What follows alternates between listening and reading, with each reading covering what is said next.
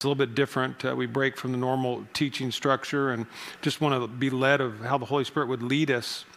One of the things that you know I discover you know with this, um, anytime that there's something that is breaks the norm, um, it it puts people in a place where they're not comfortable.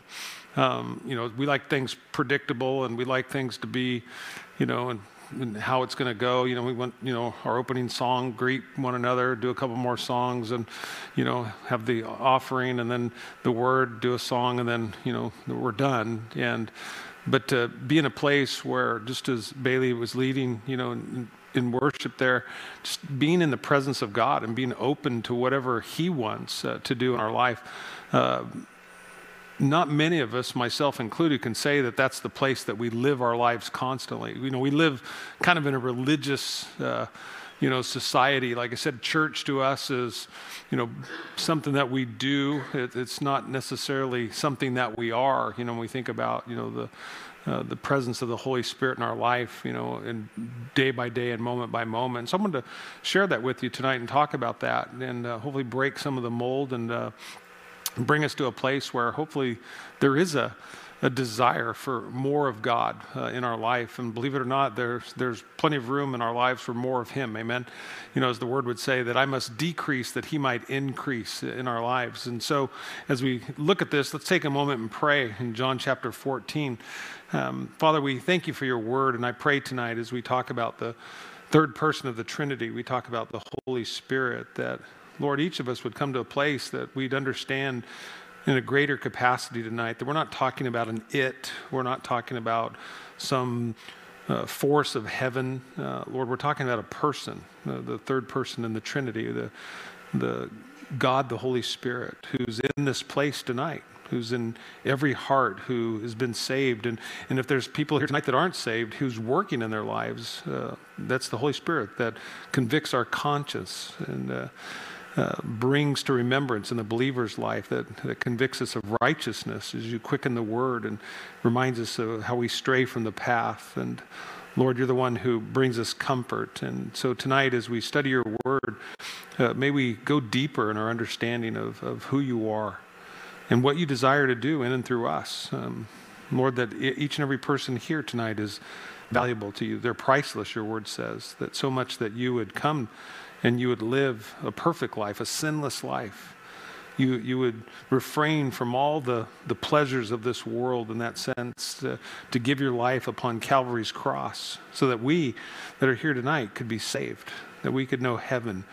And, and not just know heaven, but Lord, we could know you and we could know you in a personal way. As Bailey was just singing in the spirit there, just in the end of just um, reminding herself, reminding us that there's a secret place, Lord. It's a beautiful place where we can get alone with you. Even in our own heart, we could be in the middle of a crowded room, and yet, God, we can still be alone with you. And we can find peace and comfort and joy. And I pray that for each and every one of us tonight, that, Lord, we would experience that peace and that comfort and that joy that comes through your presence in our life tonight. Not, not, not a church experience, not because we're in a building, not even because we're at church, but because, Lord, you're here.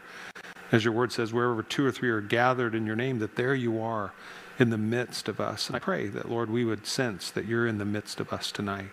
And there's something that you want to do in every heart. There, there's not one heart here, God, where you don't want to move tonight, that you don't want to bring conviction, that you don't want us to, to go deeper. It's so easy, I know, for those of us that serve, and uh, we can be the sound guys in the back, and we can uh, be an usher, we can be a greeter, we can be a staff person, and it's so easy just to go through the motions and just do church. And Lord, forgive us for that because that's never what you intended. God, you wanted us to tabernacle with you as you would tabernacle with us. I'm always reminded of the in the Old Testament as the children of Israel wandered in the wilderness. Uh, Lord, they moved when, whether it was a pillar of cloud by day or a pillar of fire by night. Uh, when you moved, they moved, and when you stopped, they stopped. And it's so easy for us just to keep going and, and to not even recognize, uh, Lord, you're leading. Uh, we need the Holy Spirit. We need fresh anointing. And I pray that for myself tonight. I pray that for every person here. Lord, we would drink from that well tonight. If there's those that are thirsty tonight, that this world they determine doesn't satisfy them, God, may they drink deep, Lord, of all that you have for us tonight. We just give you this time and just with anticipation, Lord, just look forward to what you want to minister to us and, and Lord, what we want to minister to you. And so we give you our minds completely. We give you our hearts tonight. And we invite you, Lord, speak to us through your word. We pray in Jesus' name. Amen. You know, there's basically, you know, when it comes to, you know, an experience with the Holy Spirit, there's there's three three words that we find, you know, in Scripture. We we find um, the word in, in, in the Greek language, it's en. And uh, that's the experience that we talk about when someone's born again, when they have a conversion experience. Uh, they're saved, you might say. Um, then there's the experience that we read about uh, in the book of Acts uh, when the Holy Spirit comes upon a person. We'll study this in a little bit more detail. Um, we call that the, uh, it's called in the Greek language, it's uh, epi or epi. It's spelled two different ways. It's spelled epi or eppi. Uh, and so we think about you know the Holy Spirit being in us. We we we see Him you know coming upon us. Um, you know, and uh, again, and even for a non-believer, you know that the Holy Spirit is with them. And you think about that, you know, that he's with people in the world to bring conviction. The word with in the Greek language is pronounced myth, myth, M I T H. It's not like a, a myth, uh, that's something that's not real, but uh, he's with us. And so when you think about your relationship, you know, with, with the Holy Spirit, I mean, he's with you. Uh, the Bible says with every person, uh, he's especially with the believer, and he's in the believer's life. But something you know that I hope you crave for as a believer is that uh, epi or epi experience where he comes upon you uh, with power to do his work. Because I can tell you this, I can't live the Christian life without him. And I can't do the things that God desires me to do without His power in my life. Many of us tonight, if we're honest, we're just going through the motions in life, in, in, our Christian experience. We are, we have, we don't, are clueless with regard to the power of God. I mean, literally, the same power, Paul said, the same power that raised Jesus Christ from the dead works mightily, he said, in us. I mean, think about that. The same power and you go, wow, if I, if I really knew that power. And, and maybe, you know, for all of us tonight, in, in some way, shape, or form, we're searching in this world for something that we already possess. I want you to think about that for a second. Because everybody's searching. Everybody's looking for a new and a better way. I mean, just think of all the things that come out. You know, we had the original iPhone, then we had the, you know, next version. What version are we up to now? 11, something like that? You know, and it's just like, you know, everything is new and improved. You know, televisions, you know, why, why do things go on sale? They go on sale because there's a new model that comes out, right? You're thinking you're getting a new deal, and then when you get your good deal, you realize it's pretty much outdated. I even know what, is it Roku? What's the television set? Roku, you know, and so my kids are telling me, they said, Dad, don't get a Roku. It, Roku's on the way out. And I go, but those are the best deals on TVs right now. And they go, well, that's why. It's on the way out. You know, but then there's something, you know, that never changes, but is, is so exceptionally good. The Bible says that God is the same, what? Yesterday, today, and what? Forever. He never changes. And yet we can get more and more and more of him. I want you to, in your Bible, if you read this with me in John chapter 14, and I want to read verses 1 through 18. It says this it says, Jesus on the night of his betrayal, he's gathered his disciples, they're with him, they're going to experience uh, what we know as the Last Supper. Uh, he's told them that he's about ready to go to the cross and he's going to suffer at the hands of not only the Romans but the Jewish authorities. And, and the disciples are they're bewildered. They're, they're heartbroken. They love Jesus. They've fallen in love with Jesus. And it's like Jesus had told them. He said, you know, when everybody walked away, when Jesus spoke a hard word, it says, you know, that many turned and they walked with him no more. And he turns to the disciples and he goes, Will you too turn away? Were you going to walk away? And what did they say? Lord, where would we go for you have the words of life. They comprehended that. You know, sometimes I wondered, gosh, do I? Do we? That Jesus has the words of life because we tend to find life in so many different things. You know, that so many things that, you know, we go, man, you know, for me years ago, it would be riding my bike is where I found life. It's where I found my greatest joy and my greatest excitement. My uh, endorphins, you know, would kick in. And you, you think, you know, how does that compare to the presence of God in my life? Does he bring that same high or do I get it somewhere else? You know, And the Bible talks about there, there's, a, there's a false high that, that comes. And we think of, you know, the Holy Spirit is the big S, and in the, in the world we have the little s, and it usually deals with, you know, alcohol in that regard. God wants to give us something that's free. That, well, it cost him everything, but it cost us nothing in that regard. And so as you read this, he says, Let not your hearts be troubled. He said, You believe in God, believe also in me. He said, In my Father's house are many mansions. If it were not so, I would have told you. He says, I go to prepare a place for you. And if I go and prepare a place for you, I will come again and receive you to myself, that where I am, there you may be also. And where I go, you know the way. You know. He says, Thomas said to him, Lord, we do not know where you're going, and how can we know the way? And Jesus said to him, I am the way, the truth, and the life. No one comes to the Father except through me. If you had known me, you would have known known my Father also, and from now on you know him and have seen him. And Philip said, Lord, show us the Father, and if it is sufficient for us. And Jesus said to him, Have I been with you so long, and yet you have not known me, Philip? He who has seen me has seen the Father. So how can you say, Show us the Father? Do not you not believe that I am in the Father and the Father in me? The words that I speak to you, I do not speak on my own authority, but the Father who dwells in me does the works. Believe me that I am in the Father and the Father in me, or else believe me for the sake of the works themselves. Most assuredly, I say to you, he who believes in me, the works that I do, he will do also. Think about that for a second. Let me read that again. Most assuredly, I say to you, he who believes in me, the works that I do, he will do also. And greater works than these he will do, because I go to the Father. And whatever you ask in my name, that I will do, that the Father may be glorified in the Son. If you ask anything in my name, I will do it. If you love me, keep my commandments. And this is what I wanted to focus in on. He says, And I will pray the Father, and he will give you another helper. I want you to think about that word, another. It means of the same kind, just like me. Jesus was saying, I'm going to send, I'm going to pray to the Father, and He's going to send another just like me to you. And He said, the helper, the paracletus, it says that He may abide with you forever. The Spirit of truth, whom the world cannot receive because it neither sees Him or knows Him, but you know Him, for He dwells what? With you and will be in you. So he's talking about this experience that the Holy Spirit is with us and he's also in us once we open our heart to him. He says, I will not leave you as orphans, I will come to you. You know, and, and like I said, uh, thinking about tonight and thinking about, you know, the person of the Holy Spirit, you know, I love what I see, you know, the Holy Spirit doing in the church today. You know, I get to have conversations every week with people who are growing in their relationship with God and in the power of God working in their lives.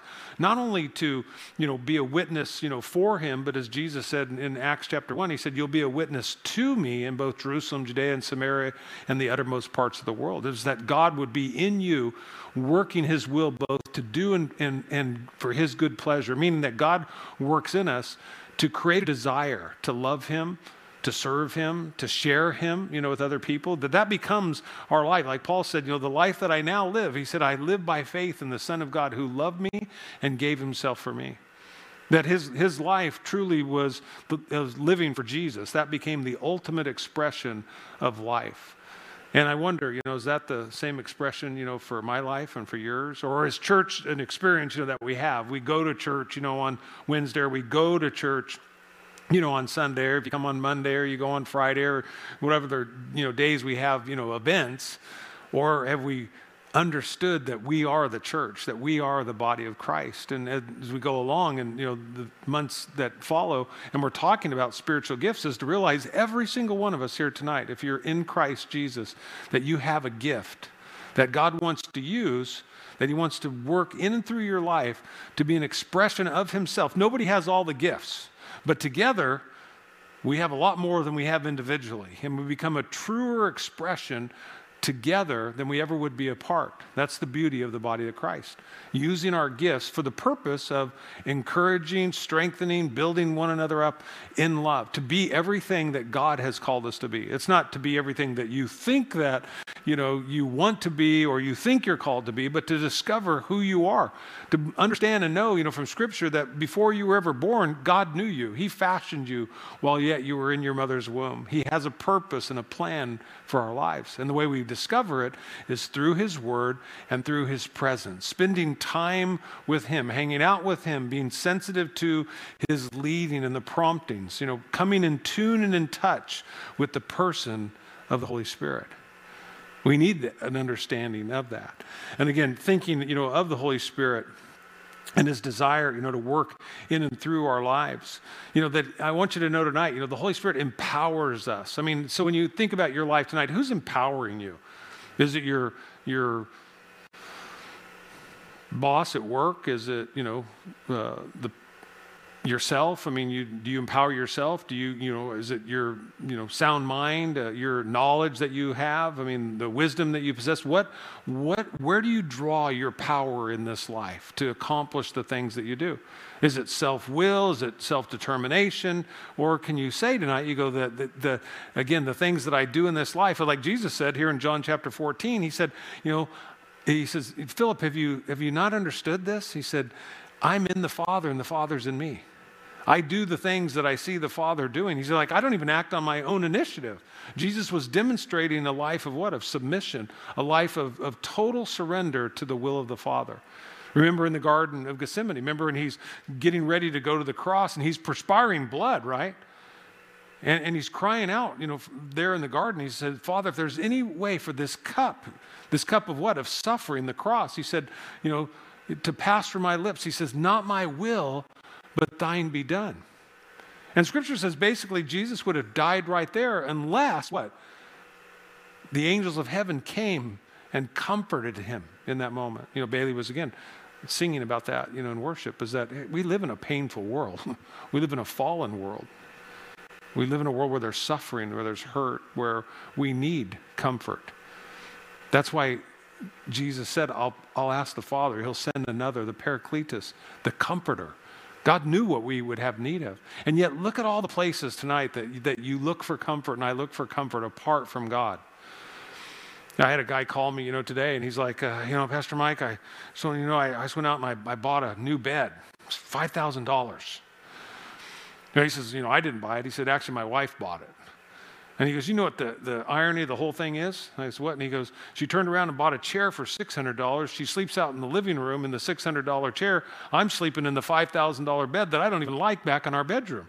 He goes, I'm thinking, you know, I just want to sleep next to my wife. And he's going, Should I? And he's, you know, this is, I want you to understand, these are the things that, that people call and ask pastors to help them decide. Should I sell the $5,000 bed and purchase another $600 chair? I'm thinking being a good steward of God's money, then that's what you should do. Sell the $5,000 bed or take it back and get a $600 chair, and you guys can both fall asleep in front of the television set, you know, but you can be side by side, you know, in that regard. And you go, what do people do and what will they pay for comfort? That's what people are looking for comfort. I mean, you think of cars. You know, I mean, who doesn't like looking at a luxury model car, right? I mean, but now they're so they're so intelligent, except for Cosper's truck. I mean, that's a whole nother sermon in that. We're, we're not to even to go there. Um, no, I, I, just can't touch that. But uh, you know, I mean, to think that, you know, you have cars that now you can talk to him, you know, and the car will, you know, you'll get in and it, it adjusts automatically, preset settings. When you sit down, I don't know how it does it, but it, it figures it out. And you sit down and it puts the seat back and it does everything. It turns the climate to how you'd like it on your side and then the other side, you know, then it comes to the preset things on your, not only you know, on your, your car radio, but even on your smartphone. And it'll take your, your playlist and it'll take, and it'll start and you don't have to do anything. Eventually we know this, and they're trying to get it to what? You just get in the car, hit the button, and the car does what? It just does it for you. You know, comfort. Man, we love things that make us comfortable. But why aren't we ever satisfied with the world's concept of comfort? Because it doesn't satisfy. It actually does the very opposite. It makes you long for more. That's where the Bible talks about the sin of covetousness, and all of a sudden it's that doesn't satisfy, but there's something that satisfies completely. God says, and that's Him. Him. Augustine, you know, probably said it best. You know, there's a God-shaped void inside of all of us that only He can fill. And my question for me and for you tonight is: Is God filling that void in your heart, or are you stuffing it with other stuff? And you have to be honest about that. And that's one of the beauties of communion tonight is to be able to sit and go, Lord, you know, I, have you know, I love the, the song, I'm coming back to the heart of worship where it's all about you, Jesus. It's all about you. Lord, I'm sorry for what I've made it. Because to be honest, you know, like I said, for many in the church community today, church is nothing more than just going through the motions. I can see it just I can see it tonight, and some of you, you know, sadly, you know, and I can see it any any given time that that church is going on is that it's just uh, something I got to do. It's just okay, I'll go. And I get that. There's going to be times in all of our lives, man, I just don't feel like going. You go, but you go, and then it's in usually in those moments where you give up the most that what happens is you receive the most. It, it's an amazing thing, you know, how God, you just can't outgive God. Simple obedience to God. But I'm talking about that, the ugly side of it, you know, where we're just going, you know, it's like, I, there's other things that I would rather do. And then you think of what are the other things, and you go, they're just selfism. Just, I'd rather be doing this, I'd rather be doing this, I'd rather be doing this. But it has nothing to do with the worship of God. It has nothing to do with the things that truly fill. It has nothing to do with the things that truly satisfy. And so here's Jesus, you know, telling us right before he goes to the cross, he's going, guys, I'm leaving. And they're so, I mean, they are so heartbroken. Their, their lives, they're devastated that Jesus, the one whom they love and who loves them. John would, would write, he didn't say, John, the disciple who loves Jesus, right? He wrote, he said, John, the disciple whom Jesus loved. It's getting it right. It's not that we loved him, it's that what? He first loved us. Putting everything, you know, because we could, oh, yeah, well, if you just knew how much I love God, you know, I don't love God anywhere close to how much He loves me or how much He loves you. And yet, He says, I, I promise you, when I go, I'll send another who's just like me. Another, just like me, who'll be with you Matter of fact, he said, that's why he could say it. He said, Greater works than these, he said, you would do because the Holy Spirit at that point was limited to Jesus on this earth. But he said, But when I go to the Father, I'll pray that the Holy Spirit then would be released to be, and we'll see in the book of Acts, and we'll read that in a moment here, that every single believer, every single person who's saved and who's born again by the Spirit of God would be filled with the very presence of God so that the power of God that was working in Christ could now, was, when he says greater, what it means is not greater like, I mean, what's greater than raising the dead? You know, you go, raising two dead? You know, no, so what's he talking about is that it's the word magnitude. Greater magnitude, because now many, many people are going to be filled with the Holy Spirit. And think about that from then to 2,000 plus years to today, and people being filled with God's Spirit moving in the power of the Holy Spirit. And let me ask you tonight do you sense the power of God's Spirit working in your life? Not just in you, but do you sense His power working through you? Because that, when we read the book of Acts, now, this always gets interesting to me. How many have read the book of Acts, by the way? Raise your hand. You've read the whole book of Acts. It takes about, you know, if you did it one sitting, it'd take a couple hours to read the whole book of Acts, right? And in the book of Acts, if you count them, there's probably about 30 miracles that the book of Acts mentions. Now, think about this. So, if you study the timeline of the book of Acts, the, the timeline of the book of Acts covers a period of about 30 years. So, I want you to think about this. So, if you are reading the book of Acts that covers a period of 30 years, and you read the book of Acts and it covers about 30 miracles, I'm not a mathematician, how many miracles per year does that work out to? One. I should have thought Anthony right away, my mathematician. Anthony, yes. One. That's about one a year. But you'll think about this when we talk about, you know, in the church today, especially when we talk about the gifts of the Spirit, there's really two camps that exist. Uh, we, there's a, a, group, we call them cessationists. They're, they're people that that believe that the gifts of the Holy Spirit, at least the sign gifts, you know, prophecy, miracles, healing, tongues, interpretation of tongues, those have ceased to exist. And then you have another group, which is the other side of that, and we would call that group, they are the hyper expressionists. Okay, those are the people that, you know, someone will say to you, um, you know, the first question they have when you go, hey, uh, I just want you to let you know I gave my life to Jesus. And their very first question is, do you speak in tongues? And you, and you go, no? Was I supposed to? Oh, yeah. Yeah. If you don't speak in tongues, matter of fact, you're not really even saved. You go, really? I'm not saved then because I don't speak in tongues. I didn't know that you, they didn't say anything. They just said, if I confess my sins and I believed in my heart that Jesus would forgive me, that he would be the Lord of my life, and I would be saved. Now it's Jesus plus speaking in tongues? Yeah. And you have a, you have a group of people that believe that and take it to you know, the furthest extent. And then you have people in the middle, kind of like where I'm at. Now you go, I believe the gifts of the Holy Spirit, all the gifts, I believe they're for today. Do we see all the gifts today? I don't see them all. And people go, well, why do you believe them? I go, because they're taught in the Bible. And there's nothing in the Bible that taught that the gifts of the Holy Spirit have ceased. There's only one verse that, that a cessationist can even lean to to begin to believe that maybe the gifts ceased, and that's in 1 Corinthians chapter 13, where it says, that that the gifts will cease. You go, when it says when the perfect comes. Now, the cessationist believes that the perfect was the canonization of the Bible, that we got the Bible. Well, that's not what it teaches. If you read it in context, when the perfect comes is when Jesus comes. Because when Jesus comes, are we going to need gifts? Nope. nope. We're not going to need because the greatest gift's going to be right in front of us, and He'll fix everything. He'll bring perfect peace. He'll, Revelation chapter 21 says that he will you know, wipe away every tear from our eye. He will make all things new. So I don't need the gifts of the Spirit any longer, nor will you. We'll, everything will be perfect. We will know as we're known, okay? That's what heaven will be all about. But right now, do we need the gifts of the Holy Spirit?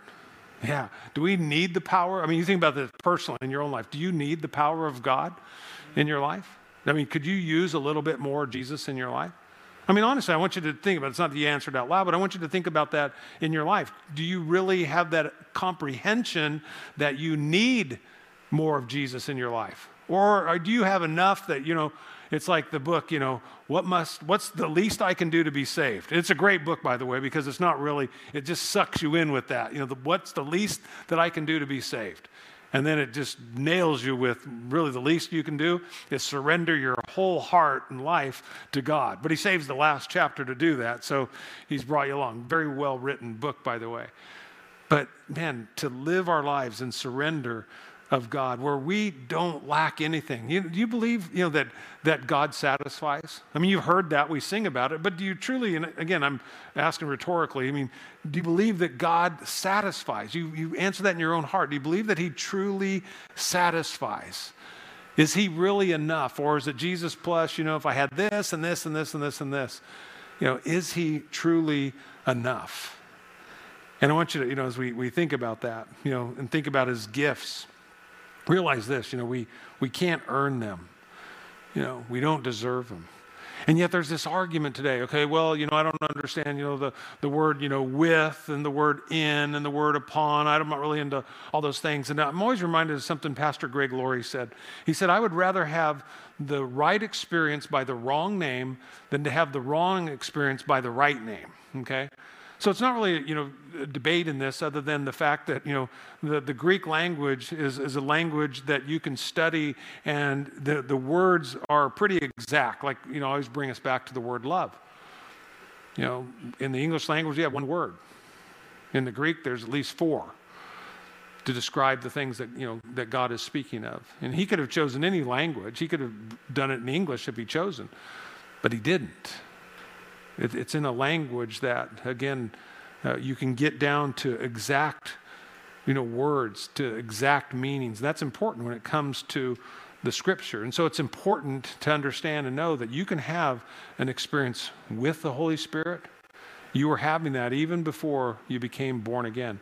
The Holy Spirit was working in your life. That was when you thought and felt the conviction of your own sin, of your own conscience. That was the Holy Spirit working in you.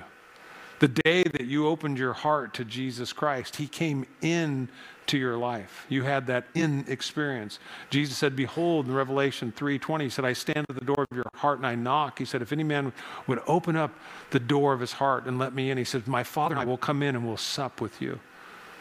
We'll have fellowship with you. The day you got saved, the Holy Spirit came into your life. But then he talks about something, there's a subsequent relationship with, with the Holy Spirit. a subsequent power that's available to us that I wonder, you know, especially as like you look out and you and you watch people and you watch, you know, the ineffectiveness, you know, in our personal journey. And you go, man, they're just walking in their own power. They're just walking in their own strength. I mean, like I said, you can go to church every single Sunday. You can read the Bible every single day. You know that there's people who don't believe the Bible that read the Bible every day, and they do it to do what? To try to disprove it. I mean, it's been great. You know, you think of, you know, probably the latest, you know, in, in our lives that we've got got to see. You know, not uh, Josh McDowell was when it was Lee Strobel. Remember, he he was you know with the Sh- Chicago Tribune, and he'd set out because his wife got saved, and he he was just trying to win his wife back. He wanted his wife, the old wife, the partier back. So he set out and he did this critically, the same way that he had, had studied and proven everything else in his life as he went and talked to the authorities, every authority that he could to try to disprove Christianity, he came to the conclusion at the end was that God was real. And he surrendered his heart to the Lord. And you look at the good that God has done in and through him by the power of the Holy Spirit. You know, the case for Christ, the case for Easter, the case for faith. I mean, the case for everything, Jesus in this life. And you go, but here's someone who's who's relying upon, and you think about that, relying upon the power of the Holy Spirit in our lives. You can go, well, God gave us, you know, I've had Christians tell me this, well, God's given us common sense. You know that common sense isn't as common as people, you know, claim that it really is. We need the Holy Spirit, amen? All you have to do is listen to Washington. Turn on the news and listen to, you know, the, the greatest mind supposedly, you know, in our country. You know, they've got master's degrees, doctorates in education and history, and haven't learned anything from history. Because you go, but they lack something that's more important. No, I'm not downplaying education at all. What I'm upplaying is the fact that we need the power of God. We need the person of the Holy Spirit in our lives. We need that experience with God. And I believe, you know, the Bible teaches all three. You know, receiving the Holy Spirit, turn with me real quick in your Bible to 1 Corinthians chapter 12, because I want you to, to think about these things tonight when you think about the Holy Spirit working in your life. Because maybe you're here tonight and you go, you know, I, Pastor Mike, you know, my parents told me I got the Holy Spirit the day I got saved. And you know what? I'm going, okay, do you do you sense that power working in your life? I mean, is there evidence of, of his power working in and through you in this life? I mean, you read the book of Acts, and like I said, it's 30 miracles in 30 years. You go, but there's miraculous things that are going on. And people go, well, why don't I see miracles in the United States? And I go, well, really, because of the lack of faith.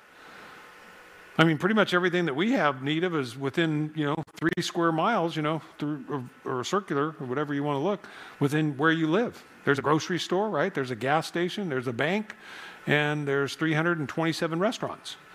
Everything that you have need of, you know, is right there. Well, when you're in a third world country and you're out in the middle of nowhere, who do you rely on? Jesus. you rely on the power of God. When you're praying over, you know, one element, you know, of food, and you're going, God, you know, you multiplied fish and loaves once, you got to do it again, or we're going to die. And somehow, some way, supernaturally, God multiplies it. Someone's dying of some disease, and people die every day of disease, but someone lays hands on them. And the next thing, that person's healed. And they go, How did it happen? And you go, By the power of God. God still works miracles but he does it where they're needed. Well, we need them in the United States, but we're blind to them. They could be happening. And matter of fact, I know that they happen. They happen right here in this church. People come forward almost every single week and they're praying with somebody. I'll hear about it through an email, through a testimony. They go, Pastor Mike, you know, hey, I just want you to know, you know, we didn't even do an altar call. And they go, hey, I gave my life. They mark the card. I gave my life to the Lord this week. They hear the word of God. They recognize as they're hearing the teaching of God's word, there's something missing in their life, and they go, I need Jesus. That's not the, the power of persuasion, it's not the, the words of men, it's the power of the Holy Spirit working through the conviction of the Holy Spirit in someone's life, bringing to a place where they recognize their need for God and they cry out to Him. There's people, you know, that they come into church, they're prayed up, they're already ready before they ever get here, and they're looking, God, you know, let me be an encouragement to somebody today. God, give me a word that I can speak to somebody today from your word. Let me, let me exhort them. Lord, help me to see people, you know, we say it, Lord, help me to see people the way that you see them. Now, if we really did that, we'd be going, man, you're a sinner and you need to get saved. And then, what a church. You know, it's a great place to get saved. you know, well, I go to church. The church doesn't save you, Jesus saves. We can hide just like the Jews did behind church, behind religion, you know, but to have a personal relationship with God, one that, I mean, like I said, is deeply, deeply personal. Look at Paul here talking about receiving the Holy Spirit when you are saved. 1 Corinthians 12, verses 12 and 13. He says, For by one Spirit we were all baptized into one body, whether Jews or Greek, whether slaves or free, and have all been made to drink into one Spirit. For in fact, the body is not one member, but many. We were made to drink into one Spirit. Slaves are free. You know, it's interesting when you think about, you know, what Paul's talking about. And then you think about, you know, what Luke in Acts chapter 1, verse 5, and you can turn there. See, the Apostle Paul uses you know, this phrase in 1 Corinthians 12, 13, and the way Luke uses this phrase, you know, we obviously he reports that Jesus said it in Acts chapter 1, verse 5. He says, For truly John baptized with water, but you shall be baptized with the Holy Spirit not many days from now. You think about, you know, what, what is he talking about there?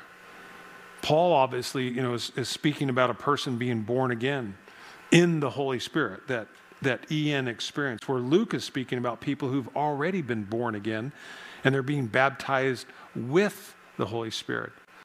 They're not talking about the same thing. They're talking about two different experiences.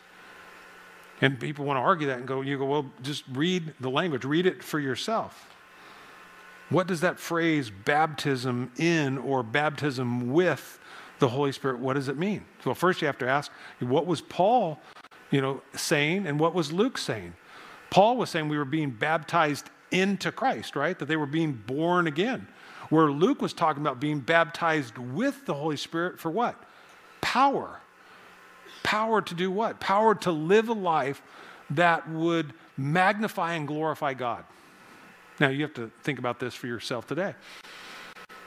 You go, you go, okay, I'm saved, the Holy Spirit is in me, but am I experiencing the power of God? Have I been baptized with the Holy Spirit that now the power of God is being exemplified through my life and the things that I'm doing? Yeah, again, you know, as you, you think this through, being empowered by the Holy Spirit. Again, look at that, you know, in Acts chapter 1 you know, look at verse 4 there, and it says, And being assembled together with them, he commanded them not to depart from Jerusalem, but to wait for the promise of the Father. It says, Which, he said, you have heard from me. This is, again, Jesus speaking. He says, For John truly baptized with water, but you shall be baptized with the Holy Spirit not many days from now. So again, he wasn't, was he, was he telling the disciples, Hey, uh, in a few days you're going to get saved? No, that's not what he was saying at all. He was telling the disciples who were all, already were trusting him and loving him. He said, "Wait for the promise of the Father, which will not be in you. He's already in you, but will come upon you." Okay. He'll come upon you. He was quoting, you know, again from Luke chapter 3, verse 16, where John says this and says, John answered, saying to, saying to all, I indeed baptized you with water one mightier than I is coming, whose sandal strap I'm not worthy to loose. He will baptize you with Holy Spirit and fire. Man, you think about that. You know, he wasn't talking to the disciples, you know, telling them that, hey, you know what, you're going to be converted, you know, here in a couple days. What he was talking to were genuine believers who were about ready to be filled with the Holy Spirit and power so that they could live a life that would magnify and glorify God. Look at it, you know, because you think about this at the end of Luke's gospel, it gives us a description of the apostles before they experience what takes place that Luke writes about in the book of Acts. In Luke chapter 24, verse 52 and 53, it says this It says, and they worshiped him. This is the apostles, okay? It says, and they returned to Jerusalem with great joy and were continually in the temple praising and blessing God. Amen. Now, does that sound like people who were not saved, or is that people who already were saved? I think it's self explanatory, you know, in that.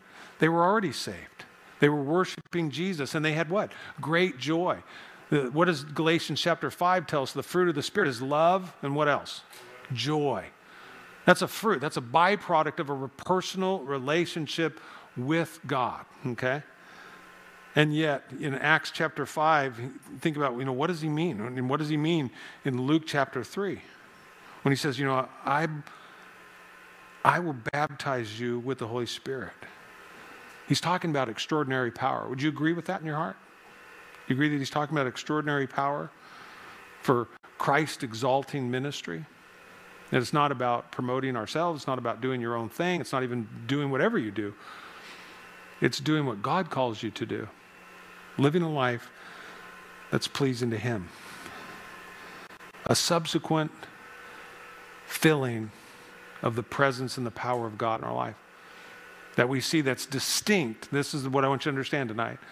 There is an experience that is distinct and separate from your salvation experience where you can be filled, refilled, however you want to look at it, with the power of God in your life.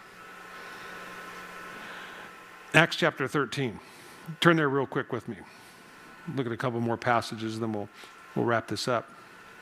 In Acts chapter 13, we have believers together, okay? So we know this. These are, these are believers who are gathered there in Acts chapter 13, and they're ministering to the Lord, okay? Well, we see that. It says they're ministering to the Lord and they're fasting. Okay, that's something that believers do. This wasn't the world, this wasn't something that was going out in the marketplace. These were believers who were together. And when they came together and they were ministering to the Lord and they were fasting, the Holy Spirit moved in their midst. There was a prophetic word, there, there was something that, that went forth here. There was Paul, he's on the, the island of Cyprus there. And it says that Paul was he was filled with the Holy Spirit and he has this extraordinary power that comes upon him in that moment to deal with this magician here. It says, but Elymas it says the sorcerer, it says, for his name is translated, withstood them, seeking to turn the uh, proconsul away from the faith. Then Saul, who is called Paul, filled with the Holy Spirit, looked intently at him and said, Oh, full of all deceit and all fraud, you son of the devil, you enemy of all righteousness, will you not cease perverting the straight ways of the Lord? And now indeed the hand of the Lord is upon you, and shall be you shall be blind, not seeing the sun for a time. And it says immediately a dark mist fell on him, and he went around seeking someone to lead him by the hand.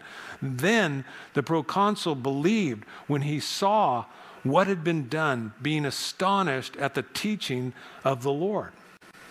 And I, think this is exactly what Jesus was talking about when he says, you know, I, I want you to wait and experience the power of the Holy Spirit who will come upon you as you go out into the world.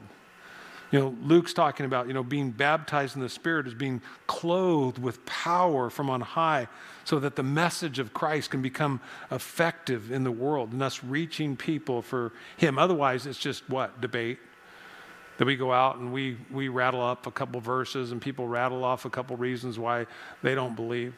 But man, when the Holy Spirit moves, I mean, imagine having that kind of discussion with somebody.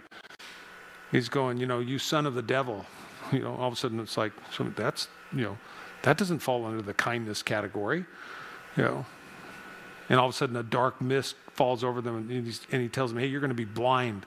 Next thing you know, they're walking around looking for somebody to take them by the hand. I mean, if you did that today, you, you know, that would be a hate crime, right? You'd be put in jail. And you go, probably would.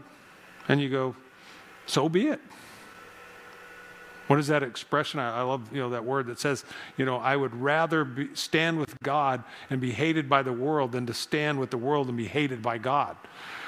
And I hope that's something that all of us can say. Again, you think of you know Luke 24, 49, he says, Behold, I send the promise of my Father upon you. He says, But tarry in the city of Jerusalem until you are endued with power from on high. You know, to live, church, to Christ is to die to self. You know, the, we close the service. We'll close with some worship here. I invite Bailey to come on back up here. And I want you to think about this, you know, tonight. You know, as we prepare our hearts to receive communion, I want you to think about your relationship with the Holy Spirit.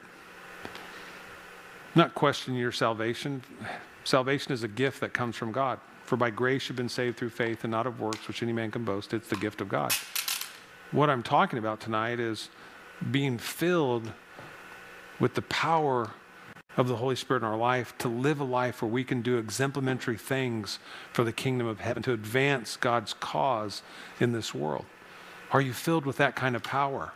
And really, the more important question tonight is do you desire that? And you realize tonight that you can ask for that, and God wants us to ask for that, and He wants to give that to us. And I don't care how strong you might be in your faith. I mean, what we see consistently through the book of Acts is that the Holy Spirit came upon them in that moment for what they needed. And it didn't stay. The Holy Spirit didn't stay with them in that, He gave them what they needed in that moment. And then when they got into a situation again, they prayed again for the anointing, for the power of the Holy Spirit. And the Holy Spirit did what? The Holy Spirit fell again. Subsequent, again and again and again. Can you remember the last time you asked God to fill you with His power, that you could live a life for Him that would magnify Him? Because I'll tell you, it's hard in this world. There's so many distractions, so many temptations, so many things, you know, so many excuses.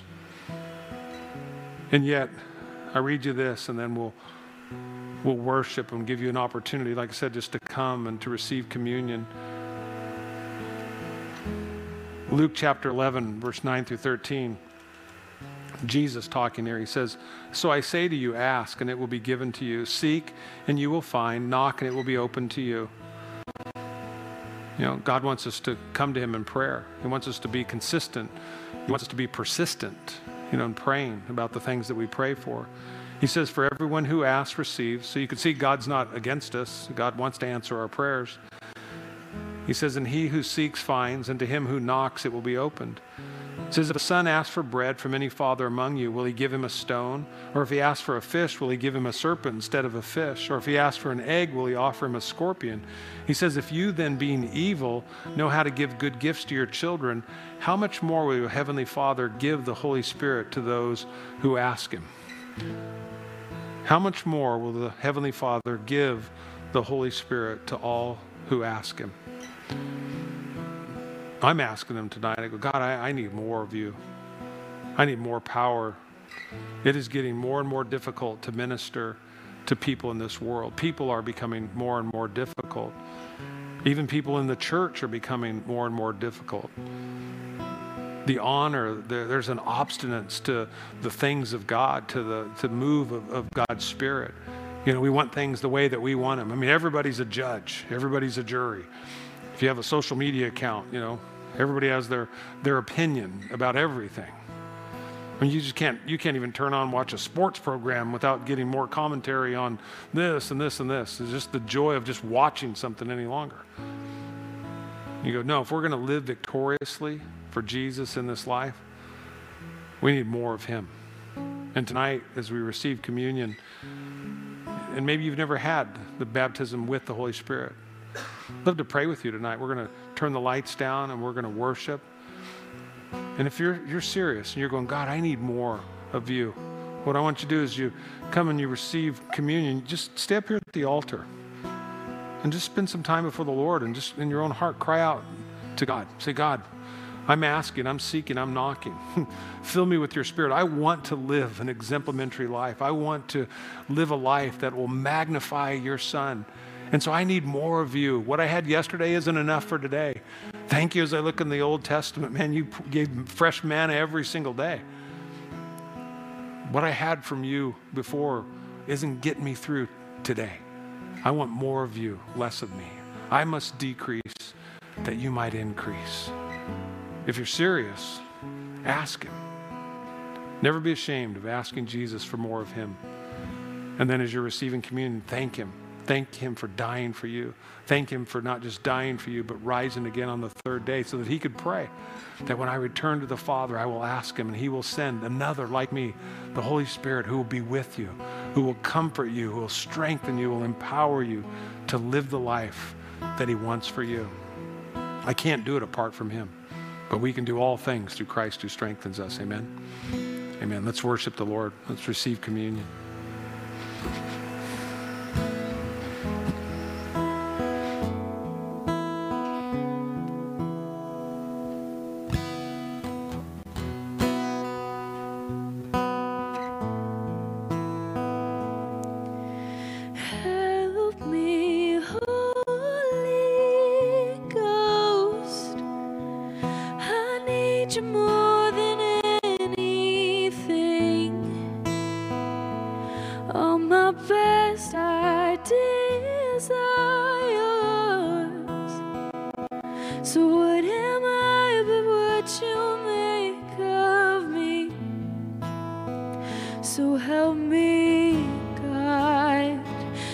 the